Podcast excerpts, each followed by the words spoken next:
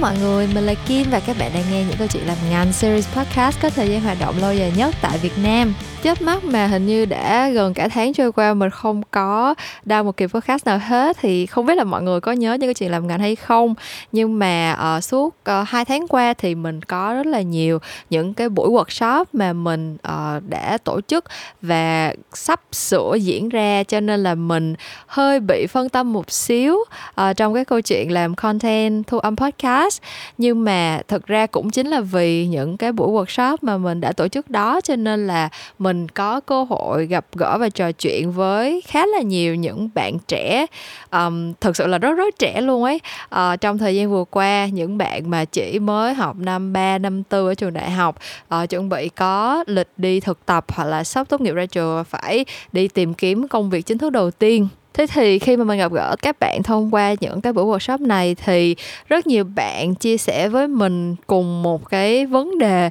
mà dường như rất nhiều bạn đang gặp phải, đó là cái việc mà các bạn cảm thấy thị trường tuyển dụng của ngành truyền thông marketing, quảng cáo thời gian gần đây có vẻ như là rất cạnh tranh cũng như là đầy thử thách đối với những bạn trẻ mà bây giờ mới đang chân ướt chân ráo bước vào ngành và cũng mới cách đây một vài hôm thôi thì mình nhận được một cái tin nhắn của một bạn là um, vì nghe podcast của mình mà đã quyết định chọn theo học truyền thông. Thì thực ra cái những cái tin nhắn kiểu như thế này mình nhận được khá khá trong cái khoảng thời gian bắt đầu làm podcast. Tại vì mình đã làm podcast đến nay là được hơn 4 năm rồi. Thì có những bạn chia sẻ với mình là đã nghe podcast của mình từ lúc học cấp 3 cho tới bây giờ vào đại học thì vẫn nghe podcast của mình và um, giống như là kiểu có một phần nào đó bị ảnh hưởng bởi những cái điều mình chia sẻ cho nên là mới quyết định đi theo cái con đường này. Và thật sự là mình cảm thấy rất là có lỗi. Um, nói đùa một xíu cho vui vậy thôi tại vì cơ bản là cái ngành này thì cũng không phải là cái gì kinh khủng khiếp đến như vậy. Và mình cũng biết là tất nhiên cái series podcast này của mình thì không có sức ảnh hưởng lớn đến như vậy đâu. Um, nhưng mà dù sao thì với cương vị là một người đi trước và tới lúc này thì cũng đã có một cái công việc khá là ổn định trong cái lĩnh vực này rồi. Thì mình cảm thấy là mình muốn chia sẻ một chút xíu những cái điều mình biết, những cái trải nghiệm của mình, cũng như là một số những cái nhận định của mình về cái tình hình, về thị trường thời gian gần đây, để hy vọng là có thể phần nào giúp các bạn tháo gỡ những cái gút mắt hoặc là tiếp thêm một chút động lực để mọi người có thể vượt qua những cái thử thách trong cái giai đoạn trước mắt này. Chào mừng các bạn đến với kỳ số 134 của series podcast những câu chuyện làm ngành với chủ đề đường vào ngành sao quá gian nan khi mà có ý định thu âm kỳ podcast này thì mình cũng có đăng lên trên Instagram một cái story để collect những cái concern, những cái vấn đề lo lắng, băn khoăn mà các bạn đang gặp phải trong quá trình tìm việc. Có thể là những vị trí thực tập hoặc là những cái vị trí chính thức ở level junior dành cho những bạn vừa mới tốt nghiệp ra trường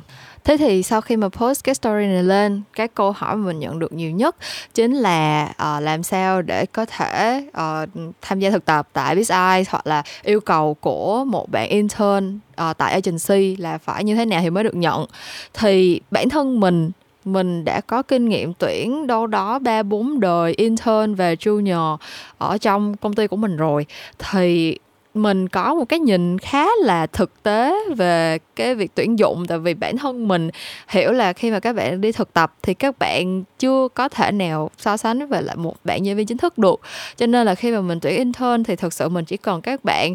kiểu hiểu sơ sơ là truyền thông nghĩa là gì uh, đi làm thì có thái độ học hỏi cầu tiến có kiểu như là trách nhiệm để mà hoàn thành những cái nhiệm vụ được giao uh, có cái sự chủ động để mà cái gì không hiểu thì hỏi. Thật sự là mình không có đòi hỏi bất cứ một cái kiến thức hay là kỹ năng chuyên môn nào mà ngoài những cái những cái thứ mà rất là cơ bản những cái kỹ năng như là kiểu sử dụng powerpoint hay là uh, viết được những cái slide proposal đơn giản kiểu như là trình bày được một cái proposal đơn giản mình càng không bao giờ đòi hỏi các bạn nghĩ ra được ID khi mà các bạn đi phỏng vấn để làm intern uh, với mình ở agency thì mình luôn luôn aware với các bạn là các bạn làm intern thì cái việc mà các bạn không nghĩ ra idea hay là các bạn không thể handle một cái project một mình uh, thì đó là chuyện rất là bình thường. Thậm chí là những bạn mà mình tuyển chính thức nhưng mà trong vòng 6 tháng đầu uh, sau khi mình đi làm thì mình cũng không đòi hỏi các bạn làm được cái chuyện đó luôn. Um, tuy nhiên như mình có nói thì thời gian vừa qua mình có cơ hội gặp gỡ và trò chuyện với khá nhiều bạn. À, những bạn kiểu hiện tại đang đi học năm 2 năm 3 năm tư gì đó và đang trong cái quá trình tìm kiếm một cái vị trí thực tập thì có vẻ như là cái tình hình ở ngoài kia nó khó khăn hơn như vậy rất nhiều. À, mình được biết là có nhiều bạn khi mà đi phỏng vấn làm intern thì bị challenge rất là nhiều về kiểu như là có làm được cái này cái kia không? Có biết viết proposal không? Có kinh nghiệm làm agency chưa? Thậm chí là những bạn làm intern nhưng mà expect là phải ừ, biết làm những cái report báo cáo hoặc là có thể support để mà làm một cái bài proposal như là một bạn nhân viên chính thức vậy. À, và cái mức độ cạnh tranh nó là kiểu mở ra tuyển hai ba vị trí gì đó thôi nhưng mà cái số lượng nộp đơn nộp vào có thể là lên tới 6, 7, 80 cái applications. Thì cái tình hình ở ngoài kia nó cạnh tranh như vậy cho nên là những cái agency họ cũng có nhiều cái sự lựa chọn hơn. Họ có thể chọn lựa được những cái bạn uh, ứng viên mà đáp ứng được cái yêu cầu cao nhất của họ. Còn những bạn còn lại không đáp ứng được thì họ hoàn toàn có thể loại ra thì đối với mình cái điều này nó hoàn toàn không có fair. Mình thấy nó rất là bất công với các bạn. Tại vì nếu như mà các bạn đã có khả năng làm được những cái task, những cái nhiệm vụ của một bạn nhân viên chính thức khi đi làm agency rồi, thì các bạn phải được nhận lương, phải được trả công cho sức lao động của các bạn, chứ không thể nào tuyển các bạn vào làm intern. Và như mọi người cũng biết thì intern, thực ra hợp đồng intern ở mỗi nơi nó lại có những cái sự khác biệt khác nhau. Sẽ có một số chỗ thì sẽ là intern không lương, sẽ có một số chỗ thì sẽ có allow allowance cho các bạn, nhưng mà cái mức allowance đó nó hoàn toàn không phải là một đầu luôn. Và mình cũng không nắm được là khi các bạn đi làm intern thì các bạn có được đóng bảo hiểm xã hội hay là các kiểu các thứ không. Cho nên là so ra thì các bạn chịu rất là nhiều thiệt thòi so với bạn nhân viên chính thức. Mà làm intern thì cái thứ mà các bạn cần nhớ đó là phải được phải được training phải được học thì nhiều khi là có một số agency cũng không có đảm bảo được cái chuyện này. Tức là tuyển các bạn vào làm intern nhưng mà cũng không có bất cứ một cái um, plan nào để mà training cho các bạn cho nó bài bản và theo một cái um, lộ trình cho nó lâu dài. Thì thực sự là đối với mình mình cảm thấy cái điều này nó rất là nó là một cái khó khăn thực sự và mình mình rất đồng cảm với các bạn mình, bản thân mình nếu như mà phải ở trong cái hoàn cảnh đó thì mình cũng không biết phải đối mặt như thế nào. Tại vì mình cảm thấy là cái thời mà mình mới bắt đầu ra trường, mới bắt đầu đi xin làm intern thì cái thị trường tuyển dụng nó không có cạnh tranh đến mức như vậy. Tuy nhiên thì cái năm 2023 này nó cũng là cái năm khá là đặc thù. À, mình cũng có chia sẻ một chút xíu thông qua một số những cái bài viết ở trên Facebook page và Instagram của mình. À, các bạn nếu mà chưa follow mình thì có thể follow mình ở trên Facebook và Instagram tại tài khoản Memo Talks nhưng mà mình có uh, point out ra một điểm là thị trường nói chung là nền kinh tế và xã hội nói chung trong năm 2023 này thì uh, từ một năm trước là đã được dự đoán là sẽ khá là ảm đạm uh, và cái tình hình kinh tế nó diễn ra như thế nào thì mọi người cũng thấy rồi. Bây giờ đã là tháng 9 có nghĩa là gần hết năm rồi. Và mình thấy được là cái sự đình trệ cái sự ảm đạm của nền kinh tế trong năm vừa qua nó thể hiện qua rất là nhiều mặt.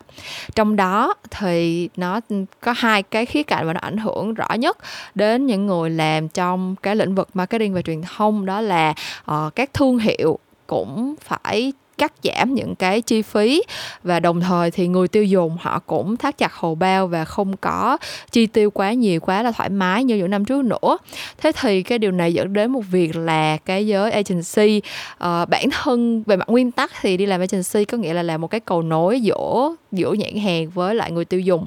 Thì khi mà cả người tiêu dùng lẫn các thương hiệu đều cắt giảm chi tiêu như vậy, thì agency tự nhiên cũng sẽ ít job đi. Trong năm nay thì mình thấy rất là rõ là những khách hàng của các agency mà kiểu uh, những agency tạm gọi là có tên tuổi tiếng tăm trên thị trường thì cũng đều có những cái khách hàng mà gọi là core clients là những bạn khách hàng tên tuổi và thường xuyên chạy quảng cáo thì những cái campaign quảng cáo cũng bị cắt giảm budget bị cắt giảm ngân sách. Rồi là uh, việc mà chọn lựa agency cũng dần trở nên khó khăn hơn những cái pitching hay là những cái yêu cầu do nhãn hàng đặt ra cho agency thì nó phức tạp và nó nó đòi hỏi nhiều thứ hơn những năm trước rất là nhiều. Dẫn tới cái việc là rất nhiều agency thì sẽ có những cái vấn đề về mặt doanh số và khi mà không có không có số không có tạo ra được revenue thì tất nhiên là cái việc tuyển dụng họ cũng sẽ phải hạn chế. Họ sẽ prefer là tuyển những bạn mà tuyển vô là làm được việc ngay.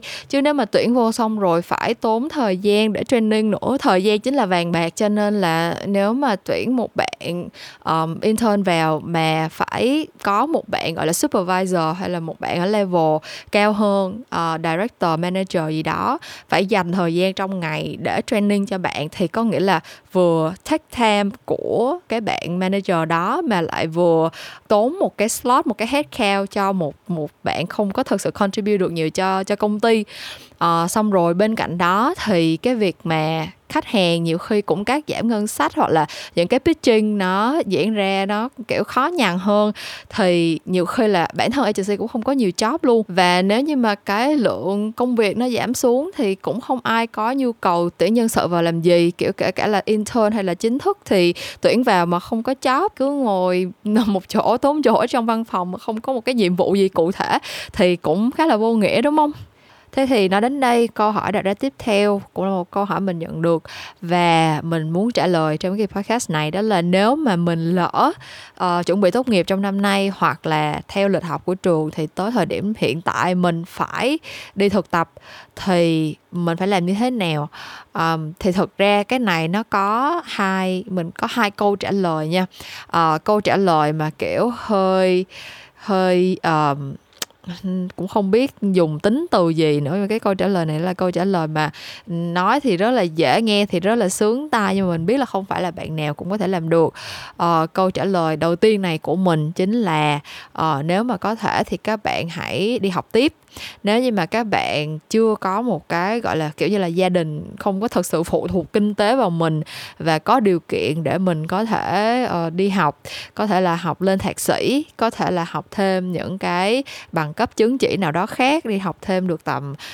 một hai học kỳ nữa để cho nó hết thêm 6 tháng một năm gì nữa um, nền kinh tế nói chung thì lúc nào nó cũng sẽ có những cái chu kỳ xoay vòng của nó. Và bản thân cái đợt suy thoái kinh tế của năm 2023 này thì nói chung là nó nó cũng khá là ảm đạm đó nhưng mà mình nghĩ là nó cũng sẽ nó cũng sẽ bounce back khá là sớm thôi. Uh, nền kinh tế chắc sẽ không thể trì trệ như vậy mãi được kể cả là nếu mà các bạn chắc là có nhiều bạn sẽ còn quá trẻ để mà có thể nhớ được là uh, cách đây tầm 10 năm 15 năm gì đấy năm 2008 thì thế giới cũng trải qua một cái cuộc suy thoái kinh tế toàn cầu rất là kinh khủng nhưng thực ra nó cũng chỉ last tầm 2 năm thôi năm 2023 này uh, cái hiện trạng của nền kinh tế hiện tại là nó đang bị ảnh hưởng do một số những cái yếu tố trên toàn cầu như là uh, đại dịch covid và chiến tranh nga với lại ukraine thì um, rất nhiều các quốc gia chính phủ trên thế giới họ cũng đang đưa ra những cái đối sách để mà giúp cho nền kinh tế có thể hồi phục lại rồi.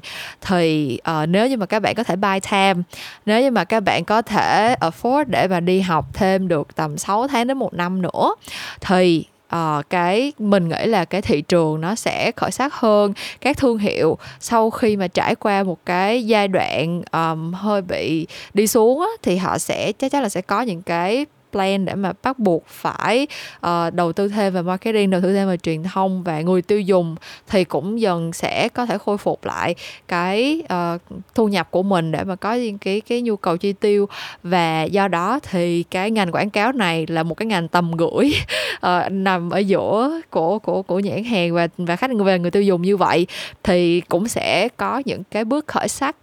của nó trong vòng 6 tháng tới một năm nữa. Thì mình nghĩ là ở cái thời điểm điểm đó chắc chắn sẽ có một cái đợt mà nhu cầu tuyển dụng nó tăng cao. Khi mà sẽ có nhiều job hơn nhiều campaign còn thực hiện hơn cũng như là theo chu kỳ của thị trường tuyển dụng thì sẽ có nhiều bạn là sẽ tới một lúc nào đó thì sẽ thay đổi công việc hoặc là quyết định đi du học hoặc là uh, đi lấy chồng không làm agency nữa. Uh, rất nhiều lý do here and there. Thì đến lúc đó chắc chắn là cái khả năng mà được tuyển dụng các bạn nó sẽ cao hơn bởi vì là người ta cần nhân lực và người ta có cái khả năng để mà chi trả cho những cái vị trí tuyển dụng đó. Nếu như mà các bạn có điều kiện để đi học lên cao học thì ừ, càng tốt. Tại vì các bạn sẽ có một cái base. Thực ra là mình có thể nói thẳng với mọi người luôn là cái việc mà mình có bằng cấp cao học thì cũng không phải là đảm bảo là mình sẽ được uh, gọi là săn đón hay là lập tức là được tuyển dụng vào với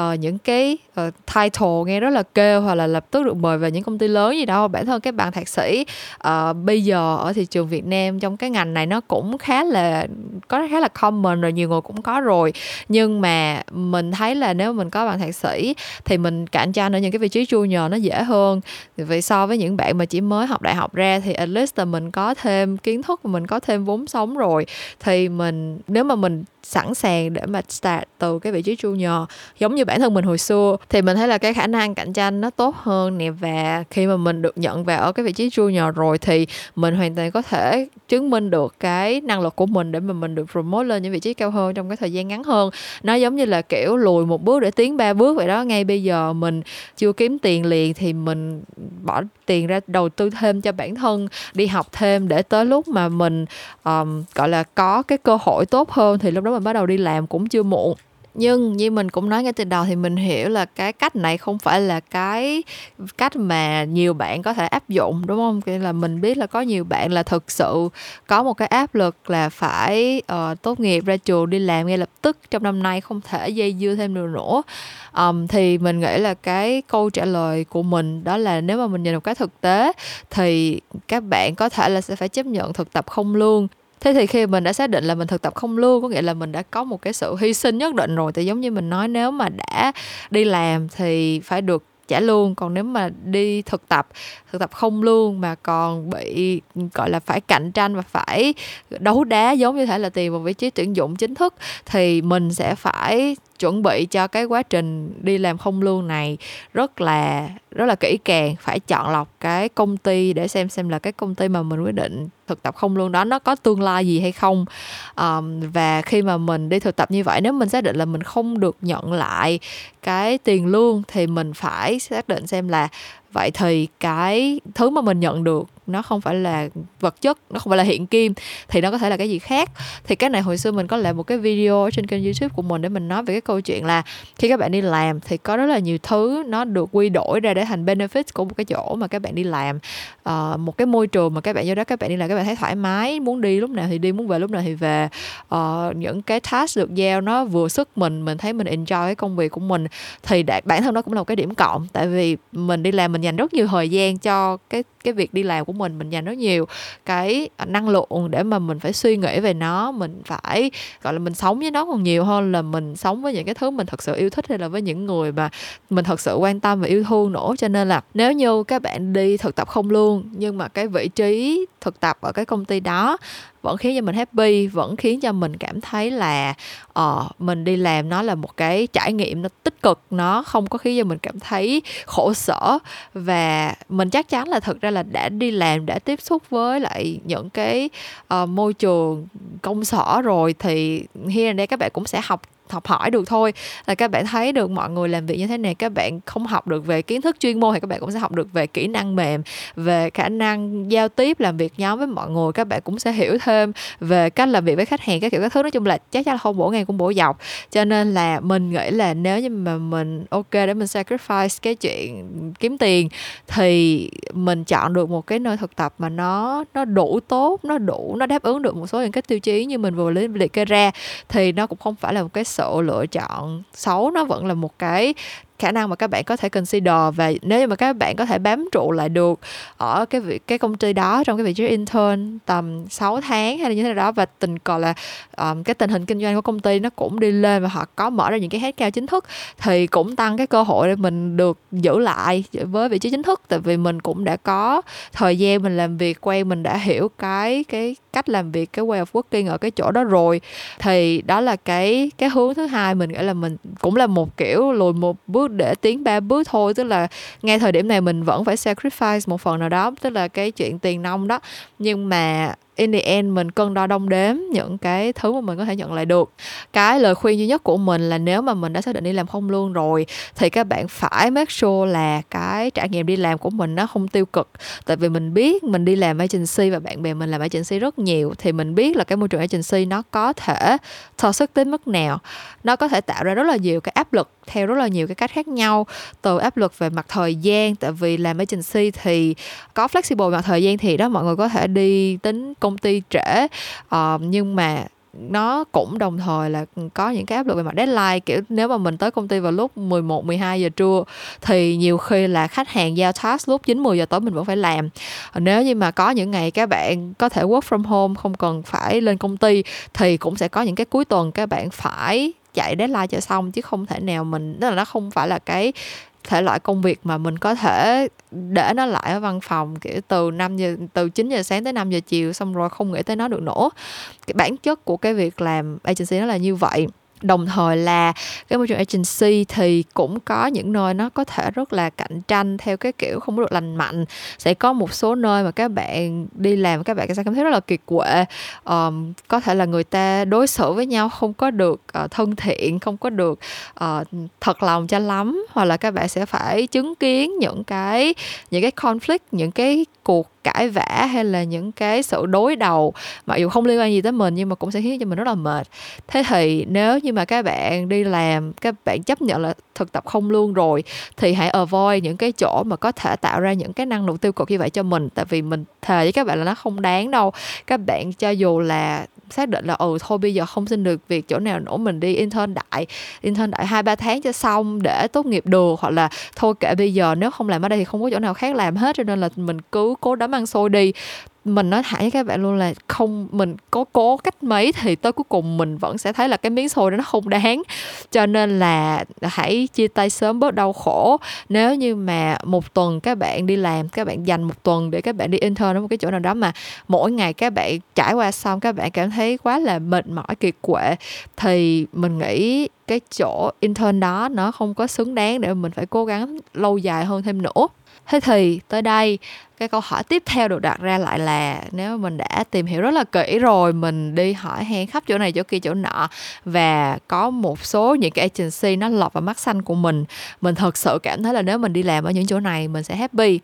Thì làm sao để có thể được nhận vào những cái chỗ này? Tại vì rõ ràng là giống như mình nói ngay từ đầu thì nó rất là cạnh tranh, đúng không? Những cái agency nào mà môi trường tốt thì chắc chắn là sẽ càng có nhiều người muốn vào đó làm và cái sự cạnh tranh của mình nó lại càng gay gắt và căng thẳng hơn.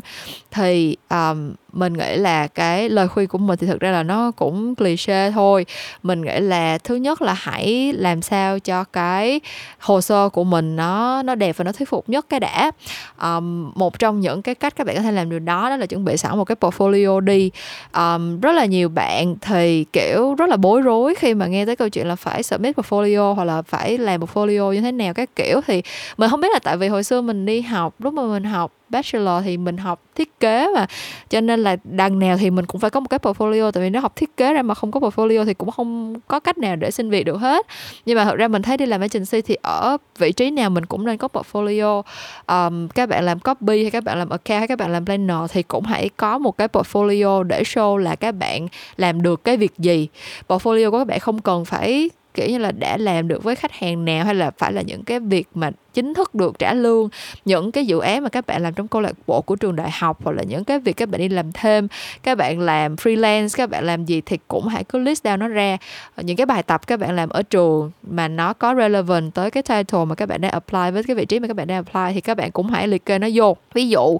nếu như mà các bạn apply làm um, creative các bạn apply làm copywriter thì hãy showcase những cái thứ liên quan tới khả năng viết lách của các bạn. Các bạn đã từng viết essay hay là các bạn đã từng viết proposal bài thuyết trình ở trường. Uh, các bạn đã từng viết um, những cái Facebook post hay như thế nào đó nếu các bạn có những cái page hay là những cái tài khoản mạng xã hội mà các bạn quản lý và các bạn viết những cái content ở trên đó thì hãy collect nó lại để làm thành cái portfolio của mình. Uh, mình cũng đã từng có một kỳ podcast uh, ở trong cái series những cái chuyện làm ngành về cái cách mà các bạn có thể build một cái portfolio rồi. Bản thân cái việc build một cái portfolio nó không quan trọng là cái cái work của các bạn tốt tới cỡ nào kiểu là không phải là nhìn vô cái cái outcome cuối cùng là nó hay đẹp xuất sắc như thế nào. Mà quan trọng là các bạn phải thể hiện được cái thinking của các bạn hoặc là cái cái process, cái quá trình các bạn làm ra được những cái work đó. Nó là cái gì? Các bạn thể hiện cái tư duy của các bạn các bạn thể hiện cái câu chuyện cá nhân, cái tính bản sắc riêng của mình qua những cái work đó. Thay vì là đưa cho mình một cái câu tác like mà các bạn viết, có thể là các bạn làm trong một cái câu lạc bộ, về câu lạc bộ đó để từng tổ chức một cái sự kiện gì đó. Chào mừng sinh viên. Thì cái portfolio của các bạn, nếu như các bạn muốn apply làm copywriter, thay vì là đưa cho mình một cái tagline là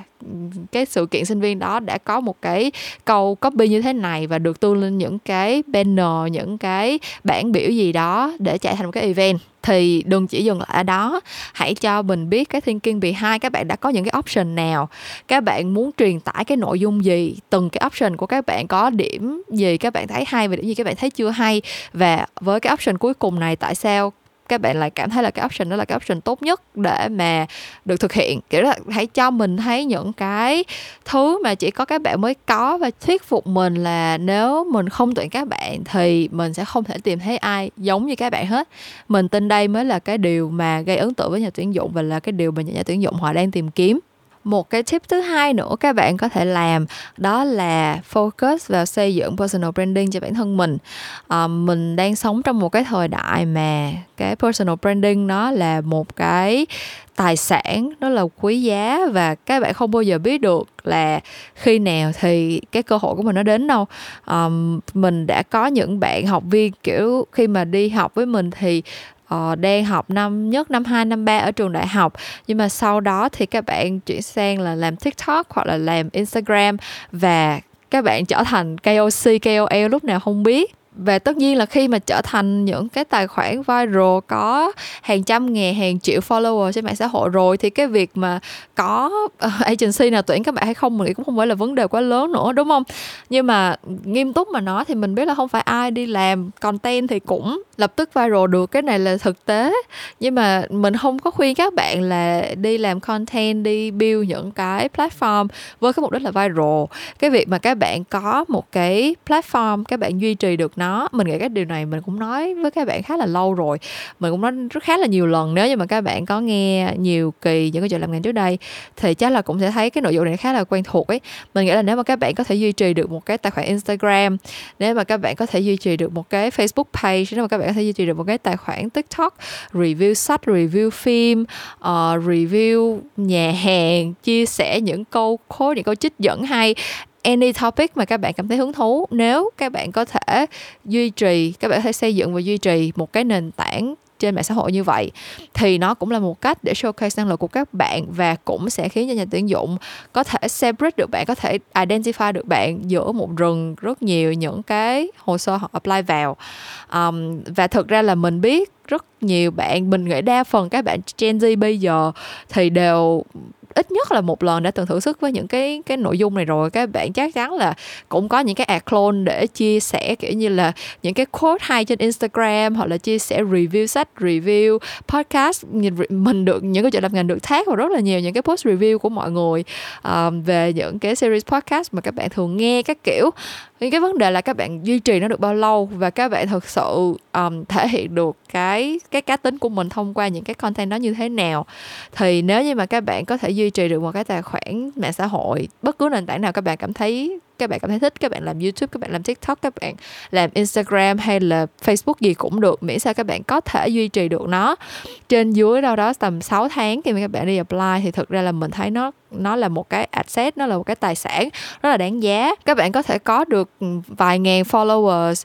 uh, thì khá là nice. Nhưng mà nếu mà các bạn chỉ có vài trăm follower thôi thì cũng không sao hết. Miễn sao là các bạn thể hiện được một lần nữa cái năng lực và cái sự khác biệt cái cá tính riêng của mình thông qua những cái thứ mà mình làm. Và cái câu hỏi tiếp theo và cũng là câu hỏi cuối cùng mà mình sẽ trả lời trong kỳ podcast của tuần này đó là ở Biz Eyes, khi nào thì tuyển intern và yêu cầu để được nhận vào làm intern là cái gì? Thì mình cũng nói thật với mọi người luôn là thật ra ở Biz Eyes tuyển intern cũng không có một cái schedule gì đâu, tại vì đối với công ty mình thì intern nó là một cái vị trí nó không có thực sự quá là quan trọng như vậy kiểu như là sẽ có những cái thời điểm mà mình, kiểu, có cái lượng công việc nào đó nó pop up lên thì có thể là đang tuyển intern, nhưng mà những cái vị trí đó cũng được fill rất là nhanh. Tại vì ở Biz size thì cái mạng lưới các chị HR ở BizEye cũng rất là năng nổ cho nên là cái việc fill những cái vị trí như là intern thì nó không có khó khăn. Um, tuy nhiên mình nghĩ là nếu mà các bạn yêu thích business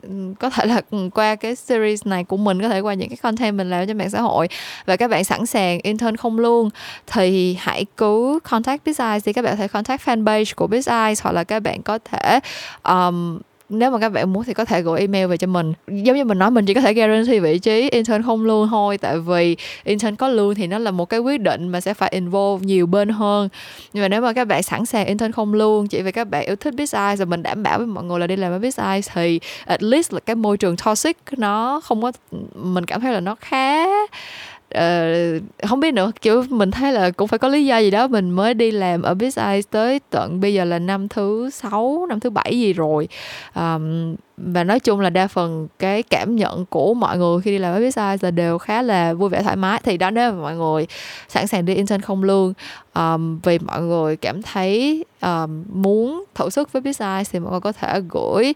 CV hoặc là portfolio về cho mình. Mình sẽ pass on nó cho nhân sự.